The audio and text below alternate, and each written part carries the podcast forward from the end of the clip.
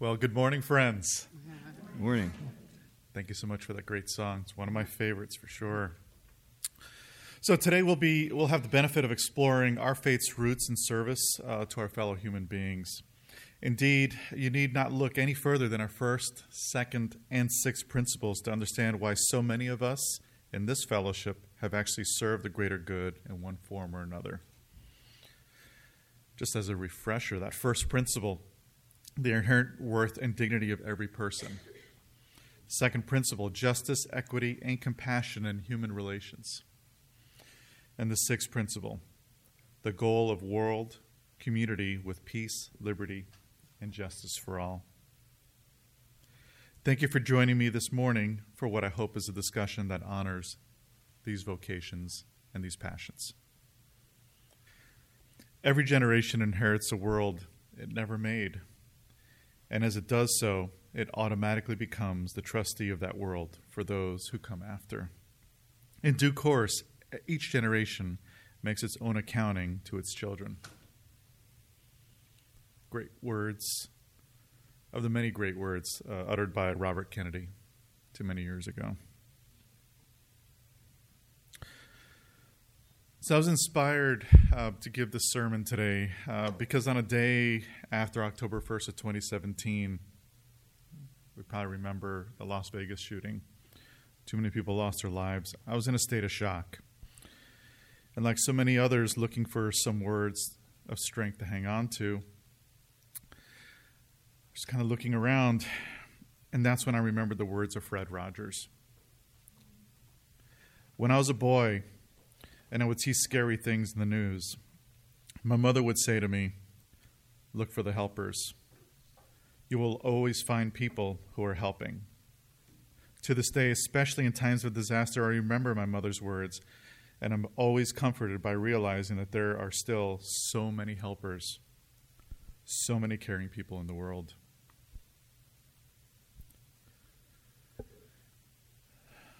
That's when I was able to see the endless video loops of that horrible event and begin to find hope. Look at all those helpers. Simple, unassuming, regular people thrust into service to each other. Indeed, in every natural or man made disaster, you are exactly, uh, you see exactly the same response play out. We are, at our core, in service to each other. There's also that subpopulation of people that volunteer to serve before they're even asked.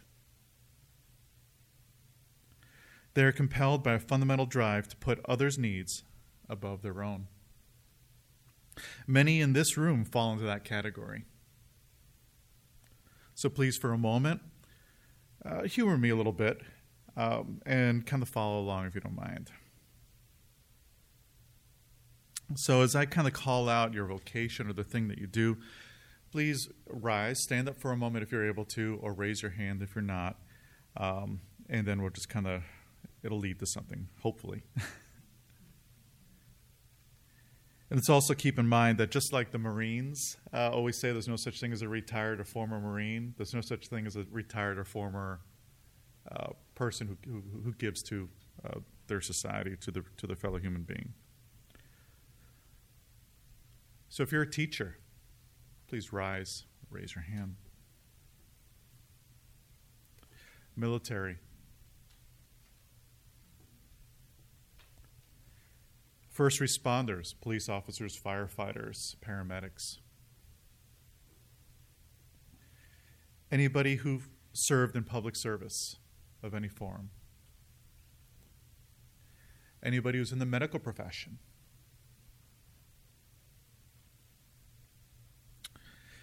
And uh, anybody who's served as a community advocate, whether with children, legal, immigration, domestic violence. If you look around, actually, if you've served in any volunteer or community service capacity of any form, right? That's the entire congregation. Everybody stand up, right? Everybody stand up. When you look around, what you see is a community of helpers, right?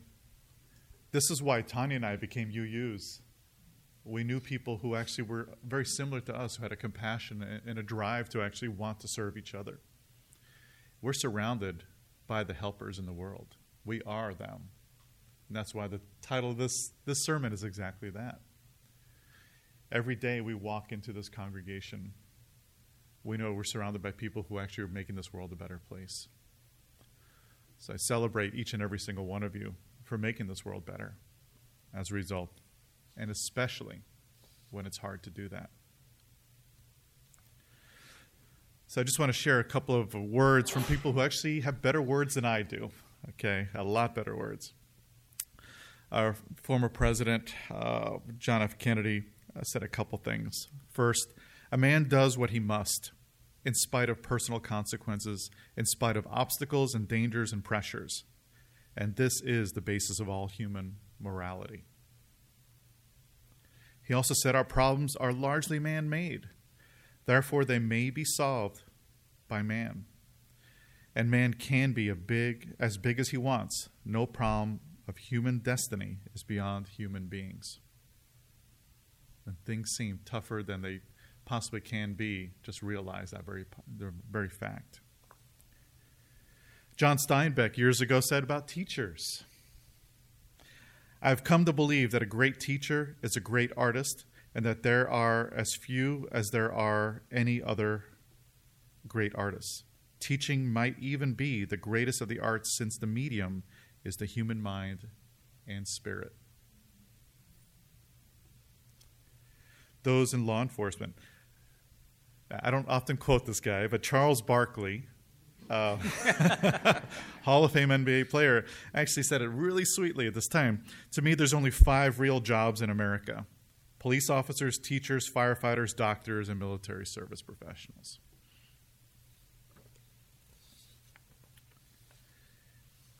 And finally, one of my favorites, Eleanor Roosevelt. In all our contexts, it is probably the sense of being really needed and wanted which gives us the greatest satisfaction and creates the most lasting bond. When we lean into each other, when we meet them where they're at, when we serve each other in the best way we possibly can, not just in the way that's convenient to us, but is necessary, we are actually serving our highest purpose. That kind of leads into my personal story. Many of you know, I, I had an opportunity to, to be in public service for a little too short. Um, it was one term as mayor in my former city. But if you hear the year and you hear the motivation, then you say, okay, of course, uh, of course you did that right. So it was 2009. Previous year, I worked really hard, year and a half, worked hard to get uh, Barack Obama elected as president down in Florida. And that was tough. Florida. Think about Florida um, to do that. And uh, Tanya and I, uh, while we were still fairly young in our professions, fairly, uh, we actually set a lot aside and we went on campaign for him. We hosted Obama Fellows. We got caught up in the energy of that, of that cycle. And in the midst of that, what I was trying to figure out is why, why is this why is this really sparking me? Why is this getting under my skin uh, this year? And then I remembered Robert Kennedy, what he did for us as a nation in 1968, a year before I was born, by the way. But I was connected um, to, to what he could have been, what he could have done for this country, and how it would be different as a result. So, two, 2008 became the moment where I said, I've got to do something more. And so the opportunity came up in the city, the small city, well, small city of 50,000 people, uh, where I was living at the time, and we decided we are going to run for office. And you know, like like Obama, um, I, I started to get. I tried to get really good at speaking, right? Of course, you like you got to speak, you got to be like Obama. Everybody wanted to be like Obama that, at that time. So think about the big idea. What's the big idea? So I, I was in a city that was stuck, stuck. Great little town. I mean, when you think about it, it had two two shores. We had a lagoon and also a beach. Just beautiful. It's paradise, paradise on this planet. South Florida, so beautiful, uh, beautiful place to be. Um, but they were stuck on the same issues. For instance, on the beach, hadn't been uh, there was a, a building up there that hadn't been redone since 1948 because they couldn't agree on what the right outcome was. By the way, it wasn't that it was still in 1948 condition, it was hit by several hurricanes. And it looked like a jail, like an old jail on the beach. Uh, and still, that wasn't enough to spark this community to change. They just they saw an opportunity to argue about what the future of the city was rather than figuring out what the solution would be. So I thought, okay, I've got a great idea. I know how to bring people together. I'll make the beach the issue. And, you know, when I was elected, I was able to get that stuff done. It was great. Uh, we were able to get some coalitions together, uh, make sure we had some common interests, and I, I, was able to lower a lot of the argument that was happening in the town. We actually moved forward, got a lot of partners. Um, that's the political side of things. But it was fun to be able to do that, use some gifts that I had. But what I learned once I got into office is the big ideas are good, they're fun. But what really started to move me was what really great elected officials in the past had already learned, and they've been sharing, but I never really listened to up until that point. And it was the quiet voices of people who don't ask for very much, but need you need you in your position to do something. One example was I think I was like three weeks in office, and there's a gentleman. He said, "I've never come to City Hall before, um, but I hear your message, and I and and, and I want to kind of ask you for something, if you don't mind." He was really embarrassed to even ask. He barely looked me in the eye. He said, "I've got these bushes in my front yard. Right? these bushes in my front yard. I didn't plant them. The city put them there, and they won't cut them and they're actually overgrowing everywhere around there. And they're actually, I've had termites and all this sort of stuff as a result of. Could could you do something? Could you talk to somebody because they're telling me that I have to pay for it, I have to take them down, but then they're going to find me if I actually take them down entirely. he was stuck. He was stuck. And he's like, I don't. This is ridiculous. Government's not serving me, um, but I have no voice, and nobody. I've mentioned it to other folks. Nobody's doing anything about this. I am not kidding you. It took me literally one phone call. I picked up the phone and said, guys, either either you just trim these hedges, trim them back, or I'm going to go there myself and do it. Wouldn't you know, the next day I got a call from this guy, and they did it for him. That's all it took, right? It's embarrassing to me that it just takes picking up the phone and doing this. And this guy had this problem for a couple of years. Time and again, where I would, I did something different than uh, previous mayors. I actually went out to the community to actually have these coffee talks. And I didn't do them at City Hall because most people didn't feel City Hall was all that approachable for them. So I went out to the community and I would actually have businesses host these coffee talks. And the businesses loved it. They were lining up for actually we had what three years worth of possibilities from people because they weren't even being asked and i'd go out there without any handlers without anybody from uh, the government kind of there helping me it's just me and the public and just took their questions didn't come up on the agenda wasn't trying to sell them anything took questions and we solved problems. I also filtered out all the people who would always show up to City Hall. you know those folks. I mean, if you've ever been to a city council meeting, they're the regulars, right? Um, um, those are great. They're important facets of government. The regulars always get heard. So at these coffee talks, I, early on, I set the stage. I don't want to speak to the regulars here. We already hear you. I want to speak to folks who actually don't present themselves. And we got a lot of great information from there. We're able to create a lot of a great movement in the city as a result of just listening to all the quiet voices, folks that don't typically get heard. And of course, at the time, I thought, great, I'm doing a great job, right? I'm helping people, right? This is what I want to do. This is why I came into this. And now I had a new purpose and a passion to help people out. What I didn't realize at the time was that they were helping me not only were they physically helping the city become a better city in which all of us can live in, and God knows they really helped me tremendously when I um, when I set up initiatives. Because I set up a lot of volunteer initiatives in the city too, to clean up the communities, clean up the neighborhoods, and they all showed up. Once I started listening, they all started showing up, and people show up in the hundreds to do these things. Um, but they're helping me um, in very specific ways, knowing that when you listen People want to give you more. People want to volunteer. People want to be part of their community. In a world at that time, particularly, remember 2009, what was going on in this country in 2009? the worst economic collapse that this country had ever had since the Great Depression. People were really worried about their own houses, being able to stay in their own houses. Uh, people were really worried about even the future of this country, right? Where we're going. There was a lot of hope in a president they uh, elected into office, but up at 2009, he, uh, President Obama was receiving a lot of flack because things weren't turning around fast enough. But in our community, we we're finding ways to say, you know what, let's shut that noise down and focus on what's right in front of us.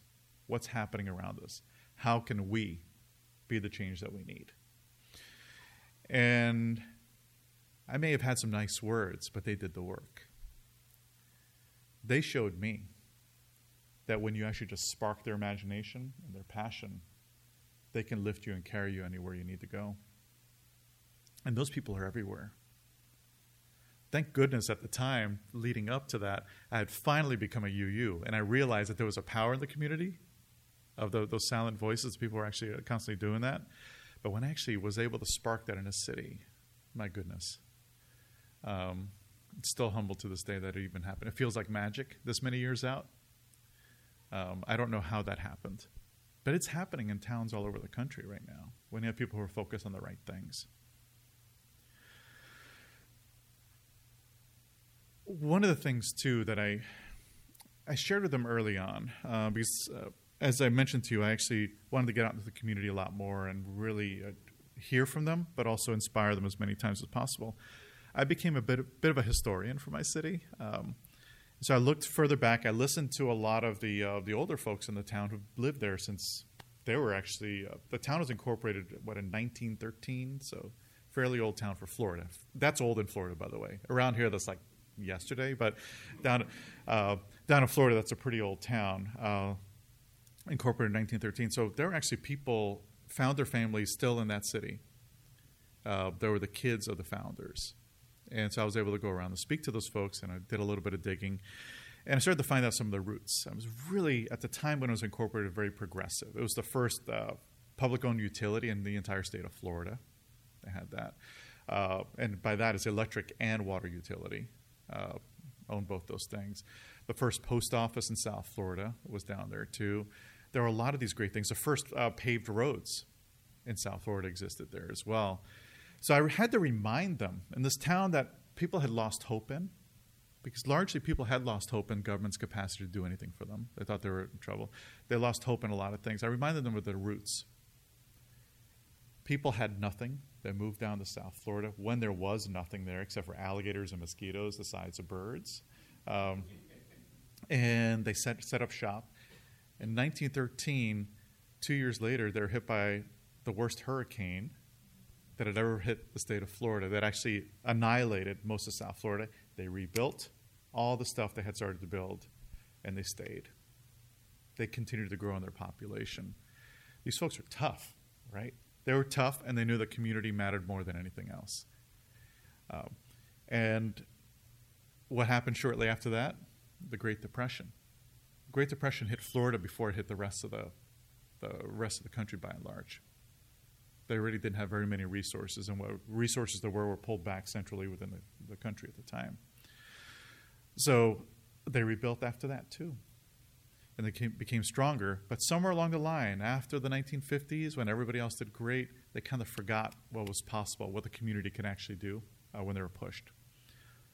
So just reminding them of their history and their heritage, and the fact that some of those people actually still existed in our in our city at the time was enough to get them excited about rebuilding that city. Now I was only in, in term for for two years, and not because I was elected out, out of office.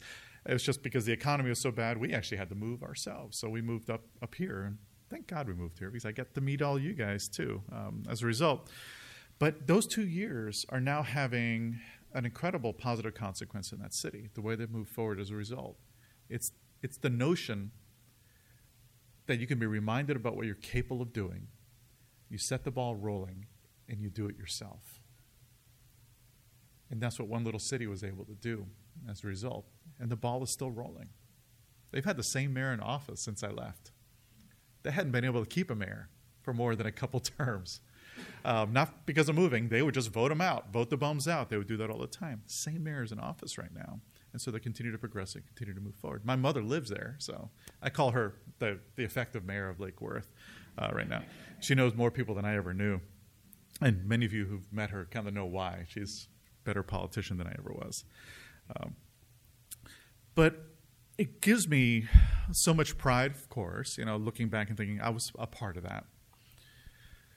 But more importantly, it, for me at, at, my center, I now know that I've had the best job I'll probably ever have in my entire career. The ability to have positive change in a short period of time with a bunch of people who actually want to come along. How often does that really happen? The conditions were set. I probably couldn't have served at a better time for me, who I, who I was, for the gifts that I had and the amount of things that I've learned. So now, in what I do, I take the lessons from that two year period of time, which is just a little tiny snapshot in time, to be able to serve my community and also in my work to serve the people that I work with. Yeah, I get paid for what I do now.